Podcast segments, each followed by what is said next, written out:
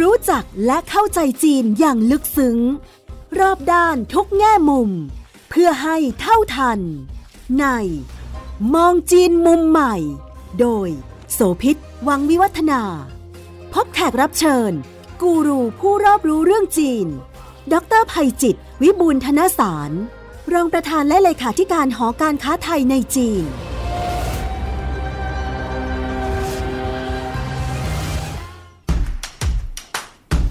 สวัสดีค่ะ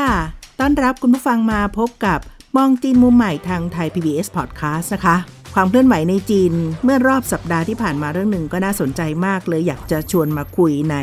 วันนี้ค่ะ นั่นก็คือเทศกาลการ์ตูนและแอนิเมชันนานาชาติของจีน เพิ่งจะจบลงไปนะคะ จัดในช่วง 29 กันยายนถึง 4 ตุลาคมที่เมืองหางโจวในมณฑลเจ้อจีนของจีนนั่นเองค่ะ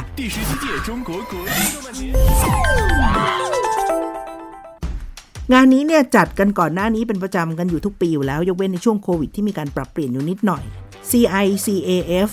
2021 มีหลายกิจกรรมที่ผู้คนในโลกธุรกิจเกมการ์ตูน ให้ความสนใจมาร่วมงานมากกว่า 50 ชาติ มีการจัดกิจกรรมหลายอย่าง ที่ต้องมาจับตาดูการเติบโตของอุตสาหกรรมการ์ตูนและแอนิเมชันของจีนเนี่ย เพราะว่าเป็นตลาดที่ใหญ่มากค่ะคุณผู้ฟัง รวมๆแล้วมูลค่าในตลาดเกมก็มากกว่า 4 5หมื่นล้านเหรียญสหรัฐนะคะ แต่ว่าถ้าพูดถึงตัวของบริษัทยักษ์ใหญ่ของเกมเจ้าหนึ่งที่ไม่ได้พังาดเฉพาะแค่ในประเทศ แต่ว่าเข้าสู่ ตลาดนานาชาติ แล้วก็เป็นเบอร์ต้นๆของโลกด้วยก็คือ Tencent ค่ะ Tencent เนี่ยก็มีบริษัทลูกอยู่มากมายนะ กลุ่มของ WeChat ทั้งหลายเนี่ยก็เป็นหนึ่งในขานั้นด้วย แต่ว่าขาที่โดดเด่นมากก็คืออุตสาหกรรมบันเทิง แล้วก็เรื่องของเกมและแอนิเมชันนี่แหละค่ะ นอกจากนี้ก็ยังเข้าไปถือหุ้นในบริษัททางด้านของ Streaming Music ด้วยนะคะ Spotify Universal Music Group Sony Music แล้วก็ Warner Music Group เนี่ย ก็ล้วนแล้วแต่มี Tencent ไปถือหุ้นทั้งสิ้น การโฆษณาการให้บริการบนคลาวด์รวมทั้งโซเชียลมีเดียอื่น ๆ ด้วย มูลค่าบริษัทในตลาดหลักทรัพย์นะนะแตะระดับล้านล้านเหรียญสหรัฐได้ด้วย เพราะฉะนั้นเรื่องที่เราจะมาคุยกันวันนี้ค่ะ ก็จะเป็นเรื่องของอุตสาหกรรม ธุรกิจเกมการ์ตูน แล้วก็แอนิเมชันของจีนที่กำลังจะผงาดไปสู่เวทีโลก ดรภัยจิตวิบูลย์ธนสาร รองประธานและเลขาธิการหอการค้าไทยในจีน ท่านจะมาวิเคราะห์เรื่องนี้กับเรานะคะ สวัสดีคุณโสภิตแล้วก็ท่านผู้ฟังที่เคารพทุกท่านครับ งาน CICAF หรือว่าเทศกาลการ์ตูนและแอนิเมชันนานาชาติของจีนเนี่ยถือว่าเป็นงานบิ๊กมากเลยนะคะ เชื่อมโยงไปถึงเรื่องภาพใหญ่ของธุรกิจนี้ในจีนเนี่ยนะคะ แล้วมันมีความใหญ่ขนาดไหนคะ There are going to be a video game competition I think in จีนนี่อะไรก็ใหญ่อะเล็ก ๆ ไม่ใหญ่ ๆ จีนเป็นประจำเลยคือรัฐบาลจีนเนี่ยผมคิดว่าเขาคงวางแผนแล้วก็แบ่ง งานใหญ่ ๆ ของเขาให้กระจายไปในเมืองต่างๆนะในประเทศจีนอย่างเป็นระบบ พวกงาน Canton Fair เมื่อหลายปีก่อน คือถือเป็นงานแฟร์เก่าแก่ที่สุดงานหนึ่งของโลกก็ว่าได้ อันนั้นก็จัดที่กวางเจาหลังๆ 3 ปีหลังเนี่ยงาน China International Import Expo หรืองานแสดงสินค้านำเข้าก็เป็นงานที่ใหญ่ที่สุดในโลกเหมือนกัน อันนี้ก็จัดที่เซี่ยงไฮ้ห รือในด้านบริการเขาเรียกงาน CIPTIS เป็นงาน China International Fair for Trade in Services นะอันนี้ก็เน้นในเรื่องของธุรกิจบริการ อันนี้ก็ยกให้กับปักกิ่งไป นอกจากนี้ก็ยังมีงานอื่นๆรวมทั้งงานเทศกาลการ์ตูนและแอนิเมชันนานาชาติที่คุณโสภิตเกิดเมื่อสักครู่นี้ตลอดเวลาหลายปีที่ผ่านมาจริงๆ แล้วทางจีนเนี่ยเขาก็ทางหางโจวเนี่ยเขาก็เป็นเจ้าภาพในการจัดงานนี้นะถ้าย้อนกลับไปตั้งแต่ปี 2005 คือครั้งนี้ก็เป็นครั้งที่ 17ละที่มีการจัด แต่สมัยก่อนเนี่ยงานนี้จะจัดในช่วงของหยุดยาววันแรงงาน ปลายเดือนเมษาแล้วก็ต่อต้นเดือนพฤษภาคม แต่เผอิญสองปีนี้เนี่ยนะมันมีเหตุการณ์เรื่องโควิดนะครับเมื่อปีที่แล้วก็เลื่อนเป็นครั้งแรกที่เลื่อนมาจัด อันนี้เขาก็ต้องหาช่วงเวลาที่ที่เหมาะเหมาะเป็นช่วงเวลาวันหยุดยาว เป็นช่วงเวลาของจะเรียกว่าอากาศดีอีกประการหนึ่งนะครับก็เลยเลื่อนมาจัดช่วงปลายเดือนกันยายนถึงต้นเดือนตุลาคมอย่างที่คุณโสภิตว่า ปรากฏว่าจัดเมื่อปีที่แล้วเสร็จปั๊บพอมาถึงปีนี้ก็ว่าจะย้ายนะกลับไปจัดเวลาเดิม คือช่วงหยุดยาววันแรงงาน เพอเอิญว่าปีนี้เนี่ยที่เมืองจีนเนี่ยหลายท่านก็ที่ติดตามข่าวเรื่องโควิดก็อาจจะพบว่าโอ้ช่วงตรุษจีนของปีนี้เนี่ยนะมันมีเรื่องของโควิดโผล่ขึ้นมา รัฐบาลจีนก็เลยก็เลยยังไม่ไม่เปิดให้มีการเดินทางเสรี ซึ่งมันอาจจะกระทบผู้เข้าเยี่ยมชมงาน ผู้จัดแสดงสินค้าอะไรต่างๆ ผู้จัดงานก็รอไม่ได้ ไม่รู้ว่าหยุดยาววันแรงงานเนี่ยอีก2อสเดือนถัดมาเนี่ยสถานการณ์โควิดมันจะคลี่คลายหรือเปล่านะครับเพราะว่าต้องเตรียมตัวล่วงหน้า อย่างนั้นเลยก็เลยจัดช่วงหยุดยาววันชาติเป็นครั้งที่ 2 ไฮไลท์สำคัญอีกส่วนหนึ่ง ที่ผมคิดว่างานเทศกาลการ์ตูนและแอนิเมชันนานาชาติของจีน สามารถดึงดูดเด็กวัยรุ่นนะเข้าไปได้มากเลยในแต่ละปีก็คือไอ้ไอ้ด้านเกมของเขา เพราะว่าแต่ละปีเนี่ยเขาจะมีนวัตกรรมเรื่องเกมใหม่ๆ นะออกมาให้คนที่เข้าไปเยี่ยมชมงานเนี่ยได้ทดลองเล่นเป็นครั้งแรกๆว่าง่ายบริษัทเกมใหญ่ ๆ ต่างอุบไตของตัวเองเอาไว้ แล้วก็เอาไปเปิดตัวในงานเทศกาลนี้ ซึ่งก็กลายเป็นว่าโอ้เด็กอะไม่ง่ายถ้าจะเล่นเกมอยากเล่นเกมนี้ครั้งแรก ก็จะไปยืนต่อคิวกันนะตามเรียกว่าพาวิเลียนของบริษัทใหญ่ ๆ ที่มีการเปิดตัวเกมใหม่เหล่านี้นะครับก็เป็นไฮไลท์ที่น่าสนใจกันอันนี้ก็เป็นภาพของการจัดงานในช่วงเวลาที่ผ่านมาตลอด17 ปี โดยเฉพาะยิ่งการเปลี่ยนแปลงที่เกิดขึ้นในช่วง 2 ครั้งหลังนี้ มันไม่ใช่แค่เพียงการจัดงานเฉยๆ แต่ว่าโควิดส่งผลกระทบต่อดีไซน์รูปแบบ ในอนาคตเนี่ยการชมออนไลน์ หรือการทำผสมระหว่างออฟไลน์กับออนไลน์ก็น่าจะเป็นแนวโน้มใหม่ แล้วก็เนื้อในของตัวกิจกรรมที่เกิดขึ้นเนี่ยค่ะมันก็มีการเจรจาธุรกิจมีการไปดีลกันอย่างปีก่อนเนี่ยมีมูลค่าที่ทางจีนเขาก็เคลมบอกว่าลงนามในสัญญาความร่วมมือกันได้มากกว่า 250 ล้านหยวนด้วย ตัวนี้มันทำให้เห็นความใหญ่โตหรือว่าธุรกิจที่มันเกิดขึ้นจากอีเวนต์จากงานเหล่านี้ยังไงบ้างอาจารย์ ถ้าเรามองในมิติเชิงบวก นี่ก็เป็นอีกส่วนหนึ่งที่ทำให้ผู้จัดงานเนี่ยต้องมานั่งคิดแล้วก็ออกแบบนะเรื่องรูปแบบการจัดงานหลายๆงานก็เป็นแบบนี้ รวมทั้งงานเทศกาลนี้ด้วย จากเดิมที่เน้นเรื่องการจัดตัวออฟไลน์เป็นหลักพอเจอโควิดปั๊บนะเขาเริ่มปรับเป็นลักษณะออฟไลน์บวกออนไลน์ หรือเป็นลักษณะ O2O ที่เราชอบเรียกกัน ในไส้ในเนี่ยในส่วนของออฟไลน์เนี่ยส่วนดีๆนะที่เคยมีอยู่เขาพยายามคงไว้ให้มากที่สุดเช่น การจัดแสดงสินค้า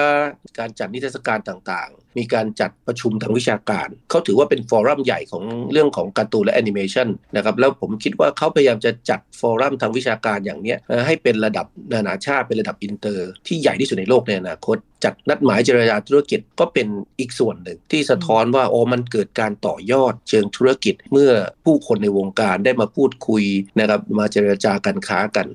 อีกอันหนึ่งที่กำลังชิงตำแหน่งจากญี่ปุ่น สมัยก่อนเราพูดถึง cosplay เนี่ยเราจะนึกถึงญี่ปุ่นว่าเป็นต้นแบบเลย พอช่วงหลังๆเนี่ยเรากลับเห็นเด็กจีน ต้องบอกว่าบ้าแต่งแบบเนี้ยโอ้โห เยอะมากเลย เขาถึงขนาดว่าต้องจัด forum อันหนึ่ง มีการจัดแสดงโชว์คลอสเพลย์แล้วก็จัดประกวดคลอสเพลย์ด้วย เป็นการแสดงอะไรต่างๆแล้วจัดมาประกวดกันนะซึ่งก็กลายเป็นเวทีที่ได้รับความนิยมมาก โดยเฉพาะยิ่งจากกลุ่มวัยรุ่น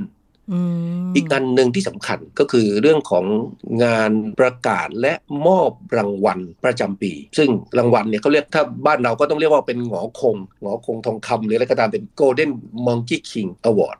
เพราะถือเป็นรางวัลที่ทรงเกียรติมากที่สุดนะในวงการการ์ตูนและแอนิเมชันของจีน การ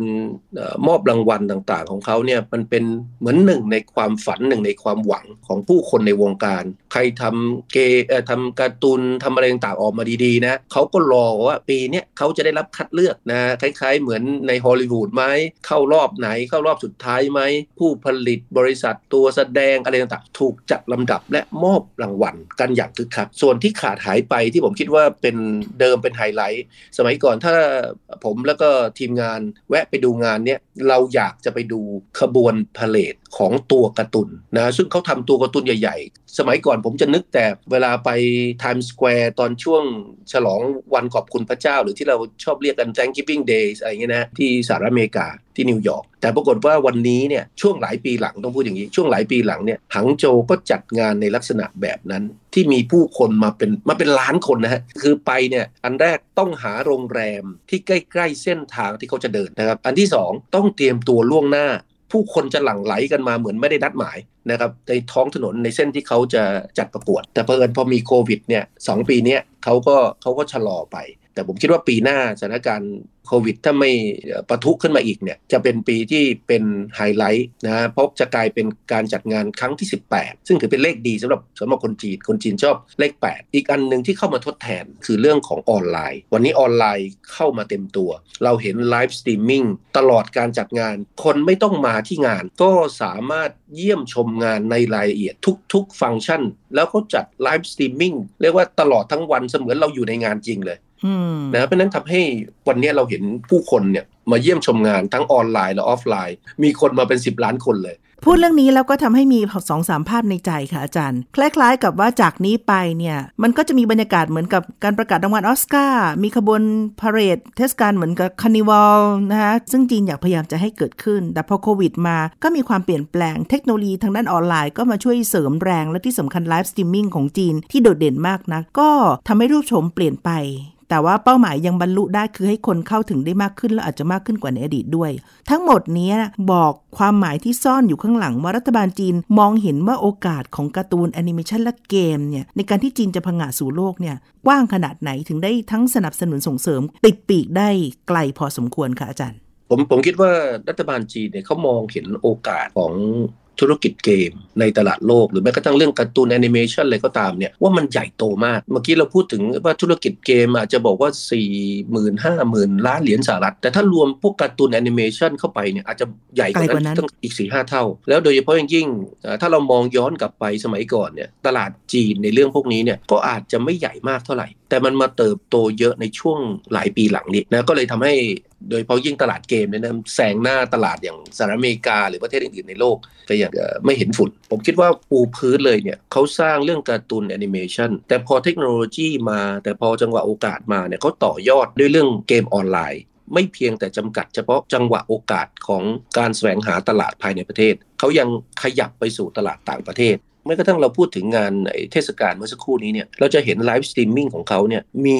หลายภาษาไม่ใช่แต่เฉพาะภาษาจีนนะมีภาษาอังกฤษแล้วก็ภาษาต่างประเทศอื่นๆเพราะฉะนั้นเขาต้องการจัดให้เป็นนานาชาติอย่างแท้จริง แล้วก็เข้าถึงกลุ่มผู้เอ่อ ผู้สนใจหรือกลุ่มเป้าหมายในต่างประเทศอย่างแท้จริง สะท้อนมุมมองว่าโอ้เขามองไกลมากอืมนะของโอกาสทางทางธุรกิจ เพราะว่าอย่างรางวัลมังกี้คิงที่อาจารย์พูดถึงว่ากลายเป็นรางวัลเกียรติยศที่เขาจะพยายามสร้างขึ้นในวงการแอนิเมะของจีนเนี่ยก็มีผลงานส่งเข้ามาชิงรอบนี้จาก 16 ประเทศถึงมากกว่า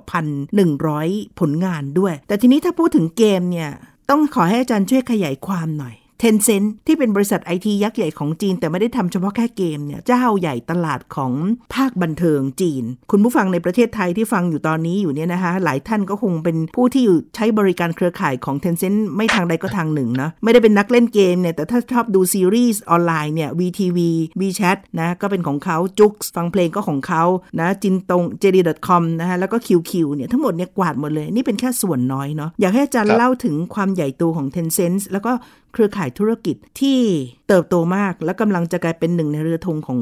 สิ่งที่ทางรัฐบาลจีนพยายามจะเอานวัตกรรมกับเทคโนโลยีมาหนุนเสริมให้เข้าสู่ตลาดโลกค่ะ ถ้าเราถ้าเรานึกถึง Tencent เนี่ยใกล้ตัวเรามากที่สุดก็อย่างที่คุณโสภิตว่าเนี่ยเราก็จะนึกถึง WeChat แต่ถ้าเราย้อนยุคกลับไปสมัยก่อนเนี่ยเราอาจจะ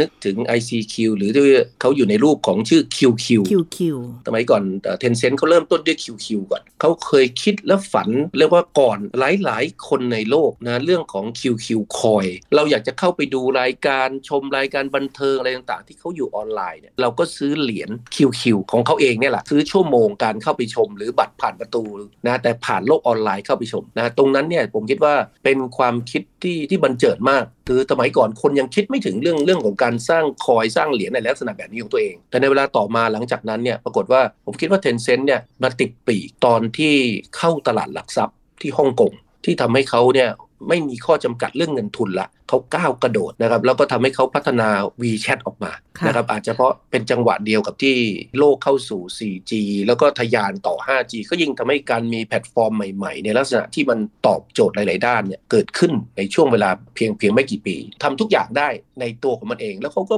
ผมคิดว่าเขาสร้างสรรค์มากทีมงานเนี่ยสมัยก่อนเวลาเรานั้นเนี่ยเราส่งเมสเซจเราก็ต้องมาคอยอ่านเขาก็เกิดความคิดว่าเอ๊ะทำยังไงนะที่จะทำให้ไอ้ฟังก์ชันใหม่ๆเนี่ยมัน สร้างความสะดวกให้กับคนทุกกลุ่ม เอ๊ะ ฟังเสียงได้ไหมเออ ก็สร้างฟังก์ชันที่สามารถพูด เหมือนถ้าสมัยก่อนเด็กๆ เราจะนึกถึง walkie talkie ค่ะเขาดัดแปลง walkie talkie ลักษณะแบบนั้นน่ะเข้ามาอยู่ใน WeChat กดพูดพอปล่อยปั๊บเสียงสัญญาณมันก็ดังออกไปปลายทางก็รับแล้วก็ฟังได้ทันทีใช่ไหมคะใช่ครับครับไอ้เทคโนโลยีตรงเนี้ยทำให้เด็กวัยรุ่นเนี่ยชอบพูดคุยกัน เท่านั้นไม่พอ คนก็นั่งคิดต่อว่าเอ๊ะเสียงไปได้แล้ว ภาพไปได้ไหมก็เริ่มมีการฟ สร้างฟังก์ชันของการส่งไอ้ตัววิดีโอคลิปแล้วก็สร้างเป็นกระแส ซึ่งทุกวันนี้เกิดเป็น viral ส่งภาพถ่าย ส่งคลิปวิดีโอ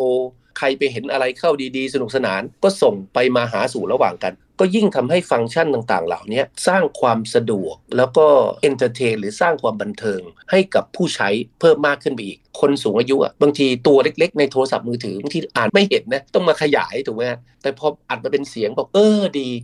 แทนที่คนจะส่งบทความอะไรส่งข้อความยาวๆ ต้องมานั่งอ่าน ผมไม่ต้องพูดมา หรืออยู่ในรูปคลิปทำให้ Tencent เนี่ยก้าวกระโดดไปอีกขั้นหนึ่ง ตอนนี้พฤติกรรมของคนจีนจำนวนมากเนี่ยใช้แพลตฟอร์มของการสื่อสารและพูดคุยคือ WeChat เป็นหลัก แล้วเขาก็จะไม่พิมพ์แล้วค่ะ เขาจะพูดกดปล่อย พูดกดปล่อยเนี่ยกลายเป็นความปกติ แล้วมันเป็นส่วนหนึ่งในชีวิตประจำวันของคนจีนก็คือ การติดต่อสื่อสารไม่ต้องแลกนามบัตรแล้วก็คือแลกสแกน QR code ของ WeChat ก็ถือว่าพูดคุยกันได้ นี่คือความง่ายและสะดวกและกลายเป็นการสร้างพฤติกรรมใหม่ของผู้คนในโลกของการสื่อสารจีนด้วย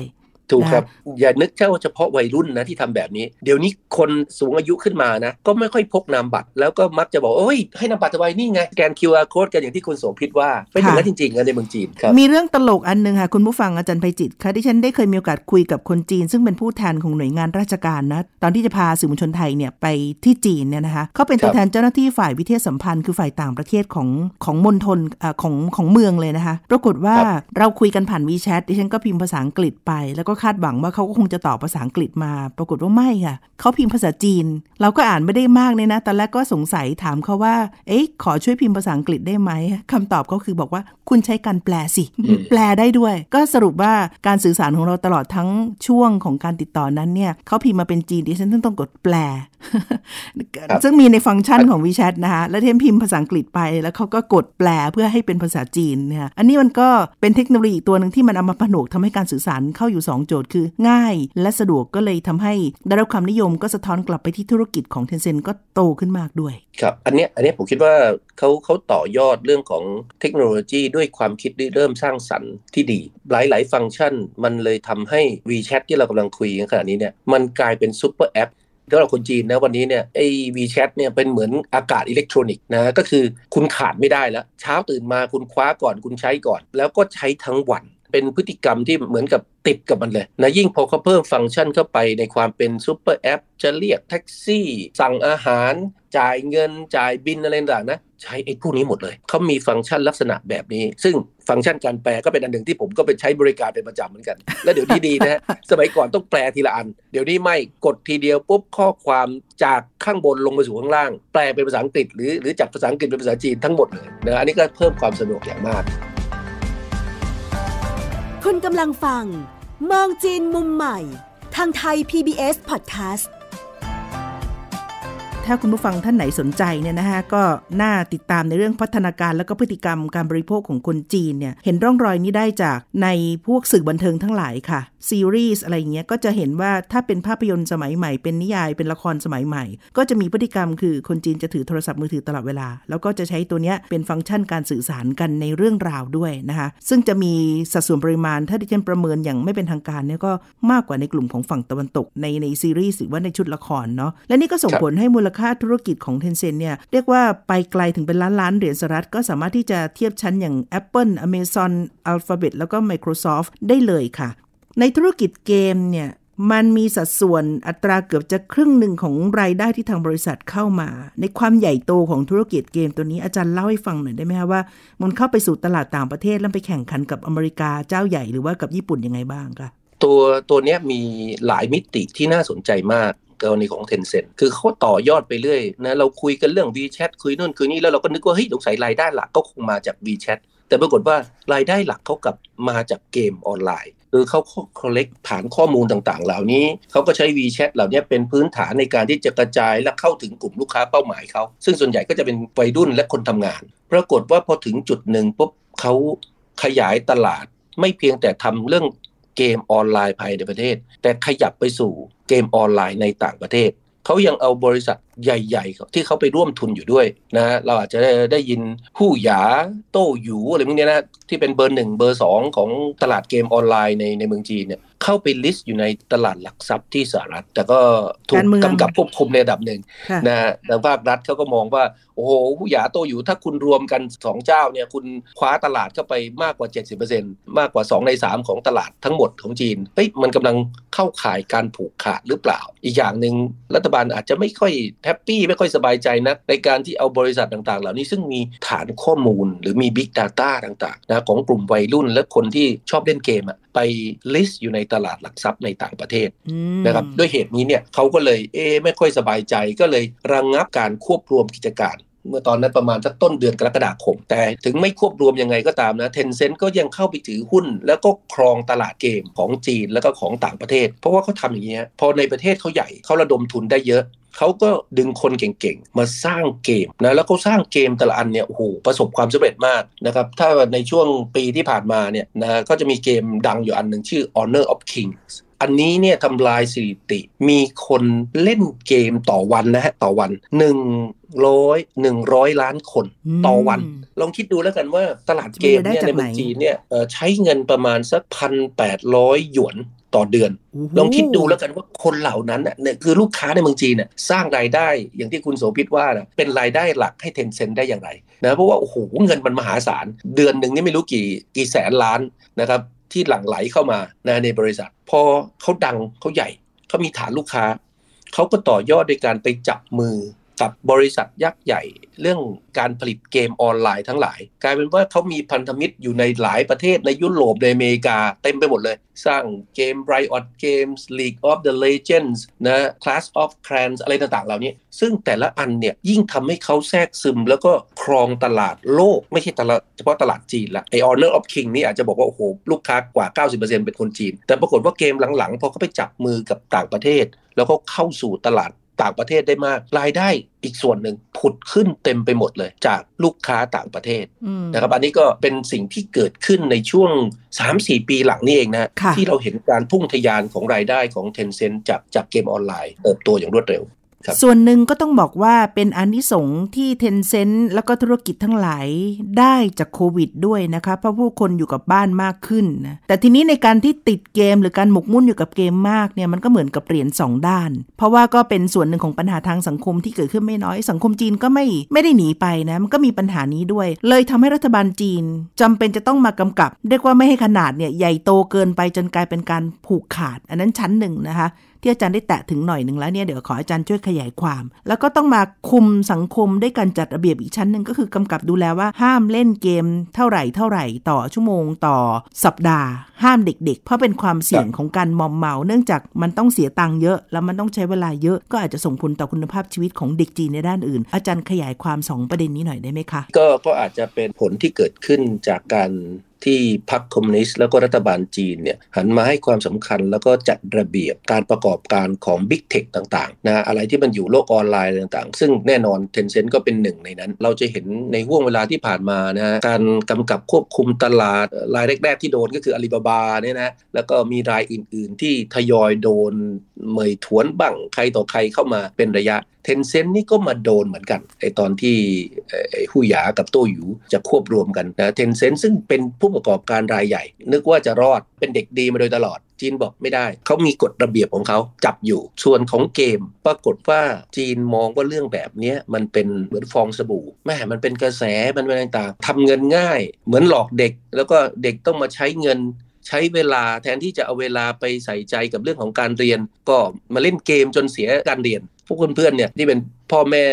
ลูกที่เป็นเด็กวัยรุ่นทั้งหลายเนี่ยพยายามคิดหาวิธีการที่มานั่งบนเนี่ยคืออยากปรึกษาว่าทำยังไง จะให้ลูกลดการเล่นเกม จีนนี่เขาจะคล้ายๆชาติตะวันตกนะคือห้องเนี่ยถ้าเป็นเหมือนกับพื้นที่ส่วนบุคคลของลูกเนี่ยจะเข้าห้องเนี่ยต้องเคาะประตูโดยมารยาทที่เมืองจีนก็เป็นแบบนั้นเหมือนกัน ปรากฏว่าเวลาจะเข้าห้องโอ้ก็ไม่อยากเข้าก็แง้มดูปิดไฟหรือเปล่าปิดครับ แต่บางทีเด็กเหล่านี้ถึงขนาดคุมโปงเล่น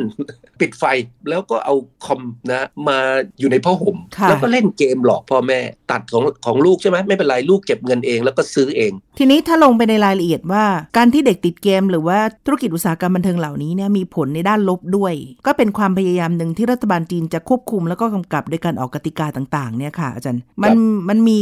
ดีกรีขนาดไหน และอาจารย์คิดว่ามันจะได้ผลไหมสำหรับสังคมจีน ซึ่งตอนนี้ก็ถือว่าไปไกลแล้วสำหรับด้านเทคโนโลยีอะนะคะผลจากที่เมื่อสักครู่ที่ผมเล่าให้ฟังเนี่ยรัฐบาลก็เลยบอกว่าไม่ได้ละเราจะสังเกตสิงหากันยาที่ผ่านมาเนี่ยรัฐบาลเข้ามาตีกรอบเข้มงวด ที่คุณโสภิตเกินไป เช่นเรื่องของการลดระยะเวลาการเล่นเกมในแต่ละวัน คือเขาไม่ใช่ว่าห้ามเลยคล้ายๆขีดเส้นขีดวงกับเด็กที่มีอายุต่ำกว่า 18 ปี ก็บอกว่าวันธรรมดา จันทร์ถึงพฤหัสให้คุณเล่นวันละหนึ่งชั่วโมง เพื่อที่คุณจะได้แบ่งเวลาส่วนหนึ่ง ไปทำกันบ้านไปอ่าน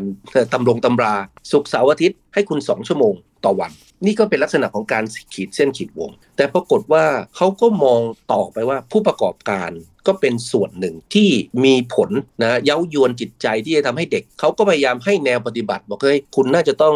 บริษัทต่างๆ เหล่านี้เนี่ยคุณต้องมีเขาเรียกว่า use mode ก็คือเป็นโหมดสำหรับเด็กวัยรุ่น ที่จำกัดฟังก์ชันอะไรบางอย่าง การชำระเงินก็ดีนะจะอยากจะไปซื้อเกมเลยก็ตามนะ การ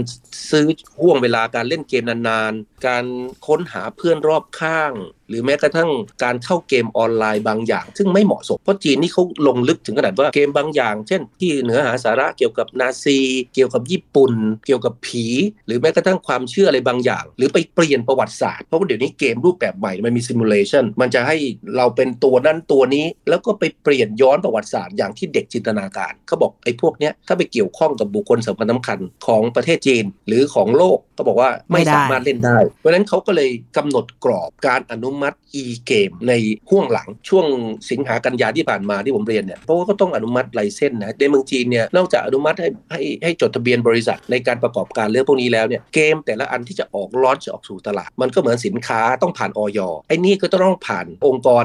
ถ้าบ้านเราคล้ายๆกรมประชาสัมพันธ์แต่มันใหญ่มากนะที่นั่นกรมประชาสัมพันธ์เขามีอำนาจเยอะมากทำหน้าที่ในการเซ็นเซอร์เกมเหล่านี้ก่อนออกสู่ท้องตลาด ปรากฏว่า 2 เดือนที่ผ่านมาแทบไม่มีเลยครับโดนโดนคุมหมด ถ้าเรามองกรณีศึกษาของจีนและย้อนกลับมาดูบ้านเราอะค่ะอาจารย์ คือรัฐบาลเนี่ยเป็นส่วนสำคัญในการที่จะส่งเสริม เพื่อจะให้ธุรกิจหรืออุตสาหกรรมไหนก็ตามที่มีศักยภาพเนี่ยเติบโตแล้วก็ไปสู่โลกต่างประเทศขยายขนาดของธุรกิจได้ เราก็เห็นตัวอย่างอันนี้ แต่ว่าการส่งเสริมมันก็ควบคู่ไปกับการกำกับที่มันต้องพอเหมาะพอดี ที่ในบ้านเราอาจารย์ มีข้อสังเกตที่จะบอกว่าควรจะต้องพูดถึง ควรจะต้องกำกับดูแลหรือว่าวางทิศทางกรุยทางแบบไหนให้กับผู้ประกอบการของไทยได้บ้างเพราะของเราเนี่ยเด่นๆมีฝีมือไม่น้อยเลย แต่ที่ผ่านมามันก็ยังอาจจะขาดโอกาสหรือขาดการส่งเสริมที่ดีพอนะอาจารย์ สองด้านนะครับผมคิดว่าบทบาทภาครัฐที่ควรจะเข้ามาดูแลเรื่องพวกนี้เนี่ยมิติด้านหนึ่งคือมิติด้านการสนับสนุนส่งเสริม ให้เกิดการพัฒนานะอุตสาหกรรมพวกการ์ตูนแอนิเมชันแล้วก็พวกเกม เพราะเรารู้ว่านี่คือนี่คือทิศทางของเศรษฐกิจสร้างสรรค์ในส่วนหนึ่งนะครับเป็นทิศทางที่ตลาดมันใหญ่โต ถ้าเรามองว่าจีนเขาคุมเข้ม แล้วเรามองว่านี่คือโอกาสของเรา เราก็คิดว่าเออเราน่าจะพัฒนาด้านด้านภาคการผลิตของ การ์ตูนแอนิเมชันแล้วก็เรื่องของเกมต่างๆออกมา เพื่อไปเอาประโยชน์ทั้งจากตลาดในประเทศส่วนหนึ่งในอาเซียน หรือตลาดต่างประเทศอื่น ๆ อันนี้เราก็อาจจะเริ่มมองได้ ถ้าภาครัฐจะเข้ามากำกับดูแลสนับสนุนส่งเสริมเนี่ยผมอยากเห็นอะไรที่มีทิศทางมีเป้าหมายที่ชัดเจน และทำอย่างต่อเนื่องและจริงจัง เพราะว่าจริงๆแล้วตลอดเวลาหลายปีที่ผ่านมาเนี่ยผมก็เข้าไปสัมผัสกับธุรกิจที่เกี่ยวข้องกับเรื่องของการ์ตูนแอนิเมชันในระดับหนึ่งนะเราก็เห็นการสนับสนุนส่งเสริมจากภาครัฐ เป็นห่วงห่วงซึ่งลักษณะแบบนี้ผมคิดว่ามันมันทำให้มันไม่โต คือมันต้องผลักแล้วก็พัฒนาอย่างจริงจังนะครับ เพื่อจะทำให้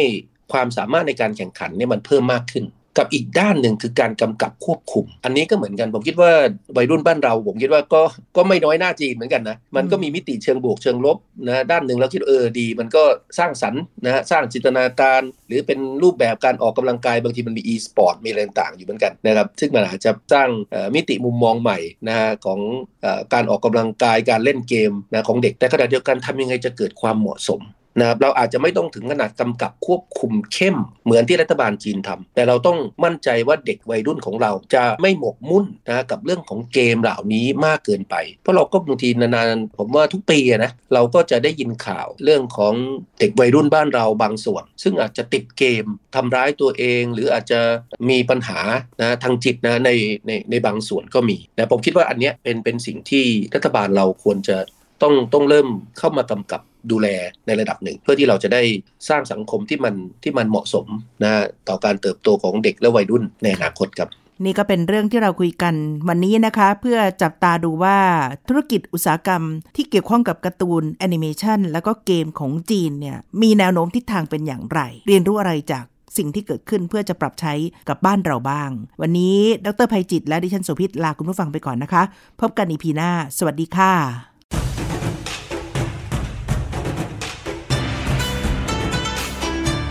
ติดตามฟังรายการ มองจีนมุมใหม่ ได้ทางเว็บไซต์และแอปพลิเคชันไทย PBS Podcast กดติดตามสื่อสังคมออนไลน์ ทั้ง Facebook Twitter Instagram และ YouTube ไทย PBS Podcast